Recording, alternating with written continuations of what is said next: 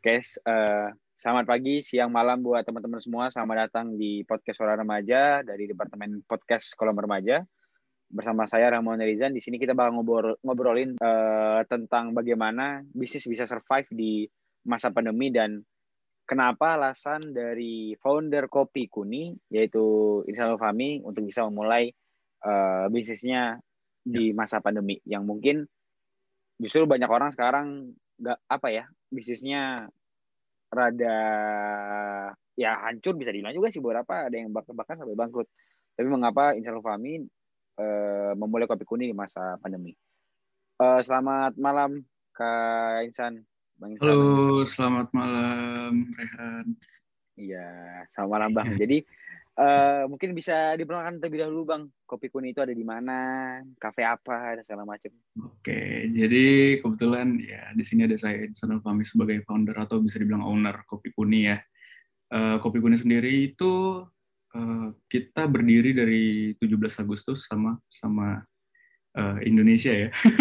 17 Agustus, ya. ya dari 17 Agustus tahun 2020 uh, letaknya ada di Jalan Rezeki nomor 3 Gatot Subroto Medan Ya, jadi kopi kuning sendiri uh, sebenarnya lebih identik sama uh, konsepnya yang garden dan kita uh, lebih uh, kayak bikin konsepnya itu sesuai sama orang-orang yang mau melakukan produktivitas gitu. Jadi buat teman-teman oh. yang mau uh, mau berproduktivitas bisa datang ke kopi kuning buat yang di Medan ya. Ada rencana buat ini nggak, Bang Insan, buat buka cabang? Di Jawa? Ada rencananya. Kita rencananya mulai mungkin planning kita sih di akhir tahun ini atau di awal tahun depan sih udah nyusun-nyusun strategi buat itu sebenarnya. Oh, oke. Okay. Rencananya nanti di mana lokasinya? Udah ada gambaran belum? Bakal ada di Kita mau buka di kemarin kita udah vote gitu kan. Uh, ternyata ya. banyak yang minta di daerah Jawa gitu kan. Cuman karena okay. lagi pandemi gini kita lagi pertimbangin sih itu gitu kan. Karena nggak tahu kita kan angka pandemi apa akan terus naik atau uh, bakal turun ya. Semoga cepat turun ya. Jadi kayak pulih kita bisa normal lagi gitu. sebenarnya alasan kemarin pertama kali untuk bisa buat kafe di masa pandemi di tengah masa pandemi itu apa bang? Kenapa hmm. kenapa alasan paling kuatnya?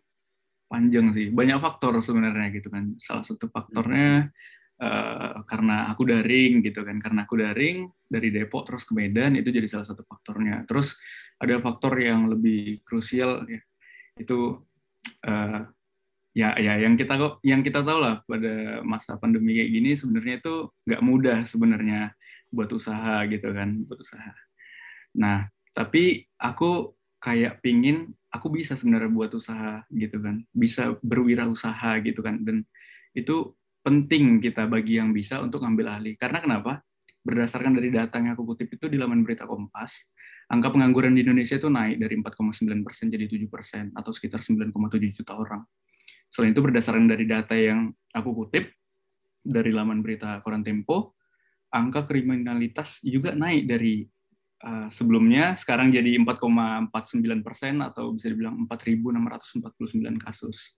Nah angka-angka ini itu kita paham lah bahwasanya usaha apa pun saat ini saat pandemi ini mengalami kesulitan untuk improvisasi gitu kan. Di sinilah uh, jadi motivasi aku untuk buat usaha gitu. Sebenarnya apa pun usahanya. Cuman kemarin yang paling besar opportunity-nya menurut aku uh, buat kafe gitu. Karena selain jadi peluang uh, buat lapangan pekerjaan bagi yang membutuhkan, nih aku juga mandang dari sisi lain gitu kan, dari sisi pelanggan kalau uh, untuk orang-orang yang melakukan produktivitas secara berkelompok itu penting gitu kan. Karena buat pekerja atau buat uh, uh, pelajar yang melakukan daring ya kita nggak bisa nolak lah. Sekarang banyak juga kan tugas-tugas yang dilakukan berkelompok di lapangan gitu. Nah jadi kita nggak mungkin kan berkelompok di rumah gitu kan. Karena justru kalau misalnya di rumah itu malah beresiko buat nularin virus ke orang-orang yang nggak bersangkutan untuk melakukan produktivitas itu kayak misalnya orang tua atau lansia gitu kan. Nah alhamdulillah ternyata selama Kopi Kuning berdiri hampir satu tahun ini ekspektasi aku benar gitu kan. Kalau masih banyak orang yang melakukan uh, produktivitas secara berkelompok di luar gitu kan. Jadi menurut aku ya di sinilah opportunity kafe kopi kuning itu dibuka gitulah bisa dibilang. Ini juga didasari sebenarnya pengalaman aku sendiri gitu kan. Karena aku sendiri juga seorang mahasiswa gitu kan. Jadi aku sedikit kesulitan kalau misalnya dapat tugas atau kerjaan yang harus dilakukan berkelompok gitu kan. Ya. di satu sisi harus ketemu tapi nggak mungkin diajak ke rumah. Karena biasanya dulu ada opsi kita ngerjain di rumah bareng-bareng gitu kan. Sekarang nggak mungkin. Karena ada orang tua ada adik dan lain-lain. Mungkin udah ada yang punya anak punya anak gitu kan. Terlalu beresiko. Jadi kayaknya menurut aku tempat yang paling pas itu antara working space atau cafe yang udah nerapin protokol kesehatan menurut aku gitu sih. Tadi abang bilang kalau misalnya eh, hmm. abang berharapnya bukan berharapnya memang ekspektasinya adalah memang banyak orang sekarang itu ngelakuin ngelakuin hal produktivitas berkelompok kan. Ya. Itu kan sebenarnya kontradiktif dengan keadaannya sekarang kan karena kan sekarang kan ya. justru kita harus bisa menjaga jarak nah, segala macam dan bagaimana kopi kuni sendiri bisa bisa memastikan kalau misalnya hmm. uh, mungkin untuk standar sekarang melakukan protokol kesehatan apa aja yang dilakuin oleh kopi kuning gitu bang sekarang? Ya, untuk standar kopi kuning sendiri kita juga udah batas-batasin tempat duduk. Tempat duduk itu udah kayak kita skat bukan di skat sih mungkin dikasih jarak gitu kan kita kasih uh, apa sih namanya kayak lambang X gitu gitu kan kayak nggak boleh sebelahan. Ataupun kalau misalnya sebelahan itu kita jarakin udah dari karyawannya juga kita edukasi gitu kan bahwasanya orang pelanggan-pelanggan yang datang harus cuci tangan harus pakai masker bahkan untuk pelanggan yang nggak pakai masker kita nggak mau layanin gitu kan. Nggak mau layanin. Atau bahkan kita juga kita eh, baru-baru ini aku ngasih ide kalau eh, ada tuh pelanggan yang masih agak susah dikasih tahu. Jadi kalau kayak gitu benar-benar nggak dilayanin sama sekali atau kita ngasih opsi kita jual masker gitu. Jadi bisa bisa beli maskernya di Kopi Uni misalnya gitu. Terus habis itu bisa duduk sesuai sama aturan protokol kesehatan. Setelah itu juga satu hari sekali pasti kita disinfektan. Dan semprot semprot untuk semprot meja bersihin meja juga udah kita campur disinfektan. Gitu kan. Cuman bukan kan ada tipe-tipe cairan disinfektan kan. Bukan bukan yang terlalu keras. Jadi ya biar nggak masuk ke makanan lah bisa dibilang gitu. Untuk meja-mejanya oh, tempat okay. duduknya gitu. Oke. Okay. dan kemarin saat pertama kali buat kafe di masa pandemi gitu mm -hmm. ada itu bang ada ada ada keharusan atau persyaratan khusus nggak dari mungkin dari pihak uh, pemerintah mungkin untuk bisa yang ngasih izin abang untuk bisa ngediriin usaha bisnis kafe? Hmm, enggak sih, justru karena ekonomi pemerintahan kita lagi susah, pemerintah justru lagi genjot supaya ada usaha yang berdiri berdiri, berdiri lagi, berdiri, banyak yang berdiri di tengah pandemi ini. Karena ada banyak yang bangkrut juga kan banyak yang bangkrut, banyak yang tutup. Jadi kayak pemasukan buat negara ya ya tau lah kita kan belanja supply eh, belanja dari supplier, supplier ngambil dari misalnya ada yang dari luar negeri, luar negeri kan kena pajak segala macam gitu gitu kan kita. Ya, tahu sistem pemerintah gitu. Oke. Justru ya makanya mereka mereka jadi mereka, mereka jadi kayak pemerintah lebih support. Bahkan kami kemarin kayak dikasih kalau misalnya ini terhitung UMKM dikasih bantuan yeah. dana itu. Oh, oke okay, oke. Okay. Dan kemarin ada ada ada ini nggak sih bang ketakutan tersendiri untuk bisa apa ya uh, mikirin kalau misalnya aduh ini sebenarnya resikonya lumayan tinggi gitu. Apa apa sebenarnya justru uh, bang Isan selaku foundernya ngerasa ah ini justru emang karena konsepnya pas juga nggak ada masalah dengan pandemi nanti bisa pakai uh, apa ya bisa pakai protokol gitu ini sebenarnya mana-mana aja gitu kalau ketakutan pasti semua orang pasti ada rasa takut ya. Namanya juga usaha pasti ada resikonya gitu kan. Apalagi di tengah pandemi ini, aku yang ngerasa uh, pasti takut itu ada. Pasti takut ada kayak. Cuman tergantung kita kayak uh, strategi plan, kayak planning kita lah. Kita kita harus nyusun strategi atau planning kita gimana. Misalnya yang rame ternyata malam misalnya yang rame malam kita kan nggak tahu case-case di lapangan kan ternyata yang rame malam. Iya. nah supaya nggak numpuk di malam kita bikin promo pagi misalnya. Strateginya jadi kayak lebih ke bisa lebih rata lah pembagian pembagian uh, orang-orang yang datang gitu. Jadi biasa yang yang biasanya datang malam semua tuh kebagi ada yang datang pagi ada yang datang siang gitu. Jadi nggak numpuk di situ. Lagi pula oh, kita juga kalau misalnya udah penuh kita sempat nolak 60 orang masuk hmm. karena itu menurutku uh, udah sebenarnya nggak terlalu penuh, cuman aku nggak pingin kayak jadi klaster aja sih gitu kan karena ya, jujur ya, aja aku kan juga udah punya anak terus aku sempet ngerasain juga kena covid nggak enak gitu kan ya, jadi ya. jadi udah tau lah kayak mana pencegahan pencegahannya bener oke jadi dalam masa dari awal pembuatan itu kan pasti hmm. biayanya kan nggak nggak nggak nggak kecil ya untuk bisa buat kafe uh, ya. apalagi hmm. se, se waktu itu dengan ukuran uh, kopi kuni kafe kopi hmm. kuni yang mungkin lumayan hmm. gede juga untuk ukuran kafe hmm. terus uh, dalam beberapa bulan untuk bisa mencapai mungkin kata balik modal dan bisa dapatnya revenue yang konstan? Kalau untuk revenue yang konstan sendiri, alhamdulillah dari sejak tiga bulan awal kopi kuning buka udah ngasih revenue yang stabil ya, bahkan terus naik alhamdulillah. Tapi kalau berdasarkan graf statistik itu pendapatan kami kemarin itu agak turun di Ramadan itu bisa turun sampai 31 persen. Terus habis itu kita recovery, recovery lagi, recovery lagi di bulan Mei-nya 1,87 persen naik. Terus sampai terhitung bulan tanggal 28 Juni ini, bulan ini, hmm. itu kita bisa recovery lagi alhamdulillah 21 persen. Nah itu sih kalau menurut aku kayak karena kurangnya uh, strategi pas uh, Ramadan gitu kan. Karena flow-nya semuanya berubah. Yang biasanya datang uh, siang atau uh, pagi atau malam semuanya numpuk di maghrib gitu kan. Karena mau buka puasa gitu. Jadi flow-nya kita belum tahu gitu kan. Nah ya itu juga jadi evaluasi buat kami. Kalau untuk BEP sendiri target kita BEP itu bulan dua bulan lagi sekitar dua bulan lagi. Dua bulan lagi BEP secara keseluruhan omset ya. Dari omset dari ya? awal sampai sekarang gitu bang? Nah, berarti sekitar 10 bulan. Sekarang udah 8 bulan oh, oke. Okay. dan kemarin eh, dari dari awal buka sampai sekarang hmm? pengunjung yang datang itu meningkat terus kah atau sempat ada yang kayak lonjakan di bulan-bulan 4 atau bulan keempat buka terus turun lagi? Uh, justru kita turun di bulan Ramadan sih karena karena, karena puasa ya waktu itu. Iya, ya, karena kita puasa, ya. bukan salah pelanggannya, bukan karena salah bulan nah. Ramadannya, salah kitanya yang kurang persiapan karena belum ada pengalaman gimana buka usaha kafe oh. di bulan Ramadan gitu kan. Karena kan kita okay, okay.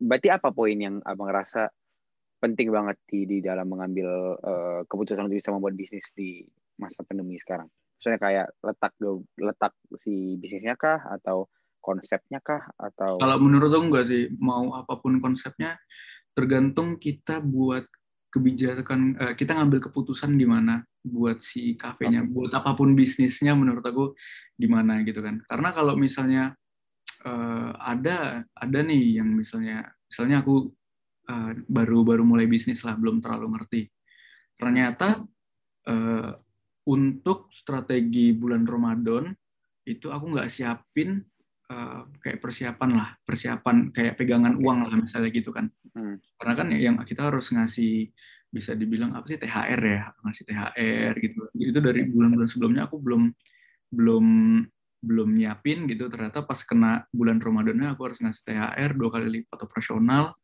gitu kan misalnya di, dihitung dua kali lipat operasional kena kena yang lainnya terus pendapatan juga turun di situ jadi uh, kacau lah bisa dibilang. Jadi di sini penting sih menurut aku strategi. Kalau menurut aku strategi jualan itu penting ya. Kalau udah running menurut aku strategi jualan itu penting.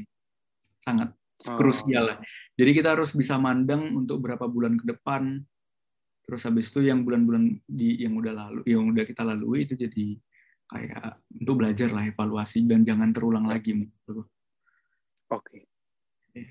Kemarin sempat jadi sempat ada ini nggak sih bang klaster tersendiri gitu di di kopi kuning gitu pernah di di dihampiri satgas covid misalnya kalau misalnya ini kemarin ada pasien covid uh, yang ada kontak di daerah sini gitu pernah ada kejadian gitu Alhamdulillah sih belum ada. Cuma ya alhamdulillah nggak ada dan jangan sampai gitu kan. Selama satu minggu itu biasa satgas satgas covid tuh dua kali ada tuh. Dua kali random okay. harinya hari apa aja. Dan yeah. alhamdulillah kemarin kita sempat dikasih apresiasi juga sama satgas ya karena kita udah nerapin protokol kesehatan. Itu sih jadi satgas itu datang untuk untuk untuk ngecek protokolnya kah? Atau untuk ngapain? Jadi satgas itu datang ngecek protokol kesehatan udah diterapin atau belum gitu kan. Terus kafenya kafenya udah tutup sesuai sama waktu operasional yang udah ditentuin. Yep. Atau udah nerapin atau belum gitu kan. Biasanya kalau misalnya belum dikasih peringatan gitu kan. Kalau belum dikasih peringatan, tapi kalau misalnya udah ya udah sisa paling biasa kan masih ada yang sisa-sisa duduk tuh. Misalnya tutup jam yeah. 9 disuruh tapi masih ada yang iya. duduk sampai jam 10. Kita kan juga sebagai kayak pegawainya nggak mungkin kita usir gitu kan karena ya yeah.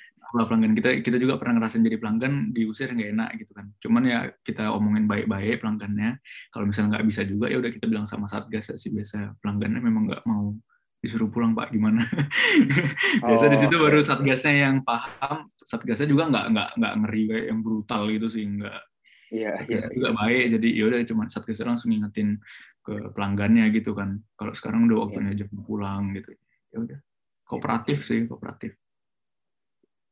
Kalau di Medan sendiri sebenarnya menurut Abang uh, kafe yang konsep yang garden ya mungkin jatuhnya terus juga hmm. banyak nyediain fasilitas yang mendukung orang untuk mungkin gampangnya untuk mahasiswa atau mahasiswa sekarang tuh nugas lah untuk nugas bareng di situ ataupun mungkin saran pekerja juga banyak yang lakukan WFA sehingga dia banyak ke kafe misalnya. Ya. Apakah abang ngerasa juga keberhasilan kemarin kopi kuning itu didukung oleh, maksudnya sekarang di Medan juga belum terlalu banyak uh, apa ya uh, kafe yang bisa memfasilitasi orang untuk bisa melakukan hal tersebut gitu.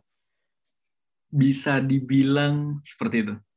Uh, nggak tahu ya, aku uh, antara nggak tahu ya. Kalau itu menurut aku, menurut aku kan menurut orang beda-beda. Kayak jam terbang aku ya. untuk keliling-keliling kafe juga nggak terlalu banyak gitu kan tapi kalau menurut aku setelah benchmark ya di situ uh, value-nya kopi kuning kita nilai plusnya kopi kuning menurut aku tempat berproduktivitas karena kita biasa kan kalau di Medan itu ngasih meja kecil gitu ya untuk nongkrong yeah. terus habis itu kursinya juga kursi bulat gitu. Nah, jadi kalau di kopi kuning kita kasih tempat yang nyaman, bisa senderan, mau di indoor, mau di outdoor, kita kasih meja yang bisa naruh laptop, naruh kertas, naruh makanan juga, bisa jadi satu semuanya bukan yang cuman bisa naruh makanan dah nggak bisa naruh laptop lagi kayak gitu. Jadi menurut aku di situ sih uh, yang jadi nilai plus buat kopi kuning. Tapi kalau untuk ya kita sebagai uh, pemilik harus pahit-pahit lah bisa dibilang ya pahit-pahit. Kalau kurangnya kurangnya kalau untuk instagramable mungkin nggak terlalu gitu kan. Di situlah okay. kekurangan kita. Tapi kalau untuk kenyamanan dan fasilitas itu kita utamakan kenyamanan dan fasilitas. Uh, struggle yang terbesar yang pernah abang alami saat pertama kali buat kopi kuning itu apa bang? Struggle ya. Iya, masalah, yang paling uh, besar gitu. Masalah yang paling besar pertama kali saat membuat kopi kuning baru run, ba, baru running misalnya kayak sebulan. Baru gitu. running ya. Kalau ya, baru, baru running itu masalah human resource-nya sih kalau menurut aku. Sama cash flow kalau menurut aku ya karena kan semuanya aku yang handle aku HR-nya juga aku yang ngurusin finansialnya ngambil keputusan segala macam bahkan kayak dekorasi-dekorasi semuanya terus habis itu kayak ada planning-planning ke depan terus Instagram juga aku yang ngurusin. Jadi menurut aku kayaknya sulitnya di situ sih ngatur semuanya secara bersamaan kayak itu nggak bisa sih menurut aku. Jadi kayak pelan-pelan uh, yang paling prioritas apa nih? Misalnya kita udah perlu HR angkat satu uh, jadi kayak kapten atau manajernya kayak gitu. Terus habis itu itu buat yang ngurusin human resource sama logistik misalnya kayak gitu. Terus habis itu uh, kan pelan-pelan berkurang nih bebannya gitu kan. Uh, jadi kita bisa ningkatin uh, kayak uh, kita lebih bisa lebih fokus planning planning ke depan gimana gitu kan. Terus habis itu pelan-pelan kita melengkapi lagi buat misalnya fotografernya itu bagiannya bagian Instagram siapa. Terus habis itu yang untuk ngurusin keuangan siapa gitu sih pelan-pelan kalau menurut aku oh. itu yang paling susah. Pertama, human resource. Karena kita kan gimana ya, setiap orang beda-beda gitu kan. Yeah. Setiap orang beda-beda. Kita nggak ngerti nih maunya pegawai gimana gitu kan. Hmm. Kayak diem-diem aja tiba-tiba keluar. diem-diem aja tiba-tiba. Nah itu pusing tuh kalau udah kayak gitu. Karena iya. kita punya janji, kayak misalnya kita punya planning, ke depan kita punya jadwal gitu kan. Tiba-tiba nih si hmm. misalnya karyawannya keluar gitu karyawannya keluar karena kan baru-baru buka kita nggak pakai kontrak kerja sekarang udah pakai gitu kan yeah. baru-baru jadi dia main keluar-keluar aja gitu kan ya, ya otomatis kita harus gantiin posisi dia supaya yeah. nih nih usaha nggak tutup gitu kan mm-hmm. ya itu sih menurut aku yang susah kalau misalnya ada yang keluar terus misalnya kita ngurus cash flow lagi yang berantakan uh, ya itu sih menurut aku dua hal yang paling penting human resource sama finansial oke okay. Saat kemarin abang buat bisnis ini ada ada ada dasar belajar bisnis dulu atau belajarnya semuanya di sini? Sebelum aku belum mulai bisnis dari SD sih. Dari SD udah banyak jatuh bangun udah mulai bisnis kayak jual mainan jual makanan juga jual permen segala macam. Yang bisa aku jual aku jual. Jual aqua juga gitu kan. Jadi kayak dari pengalaman sih lebih tepatnya cuman kalau untuk belajar belajar juga sedikit banyak adalah baca baca dari pengalaman orang lain. Terus habis itu kayak uh, lihat ya materi-materi dari seminar-seminar juga. Itu sih kalau menurut dari aku. Oke, oke Bang. Ada nggak Bang tips dan trik yang mungkin bisa Bang bagi untuk mungkin teman-teman semua di sini yang sekarang lagi uh, sedang mengalami kesulitan ekonomi ataupun ada yang ingin sekarang terjun ke dunia bisnis? Kalau menurut aku ya, setiap orang ya relatif sih sebenarnya. Ini tergantung setiap orang gimana gitu kan. Jadi uh, nggak ada yang salah kalau misalnya udah nyoba menurut aku ya nggak ada yang salah kalau udah nyoba yang penting jangan diulangin lagi kesalahannya gitu kan sama yang paling penting itu kalau udah uh, menurut aku ya di saat pandemi gini justru kita paling bagus untuk mulai usaha menurut aku oke okay. menurut aku karena kita ada di titik paling susah bisa dibilang jadi selesai pandemi itu pasti plong walaupun sebenarnya ada masalah-masalah lain tapi lebih plong karena sekarang kita ada di titik paling susah menurut aku. Gitu kan. Jangan pernah cepat ngambil keputusan juga. Maksud aku jangan buru-buru ngambil keputusan, dipikir matang-matang. Kadang ada yang baru buka usaha gitu. Eh, budgetnya terbatas. Tapi dia pingin semua yang ngerjain ada pegawainya. Misalnya tadi finansial langsung diurusin orang, terus habis itu tadi HR eh, langsung orang, terus habis itu langsung rekrut karyawan banyak gitu kan. Ya. Sementara kita belum tahu kebutuhannya.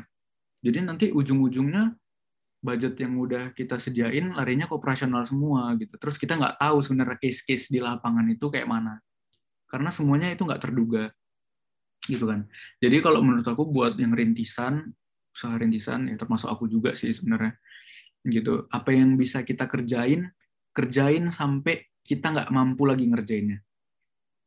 Ketika kita udah nggak mampu lagi, baru kita rekrut rekrut juga yang berkompeten, yang konsisten, yang bisa dipercaya lah bisa dibilang gitu. Jangan asal rekrut ya. juga, gitu kan. Kalau menurut aku itu sama kayak soal finansial juga harus bisa disalurin ke yang hal yang tepat prioritas. Misalnya kayak keamanan gitu, keamanan penting kan. Sementara kita kita buru-buru nih mau dapat profit gitu tapi keamanan kita masih minus, kita belum punya CCTV, misalnya gitu kan. Ya itu dulu dilengkapin. Karena pengalaman sih di Kopi Kuni bukan bukan mau ceritain minus, cuman ya di kafe mana pun gitu pasti ada kehilangan orang kehilangan. Sementara kita nggak punya bukti, gitu kan. Sementara kita nggak punya bukti, dia juga nggak punya bukti. Ini masalah reputasi, gitu kan.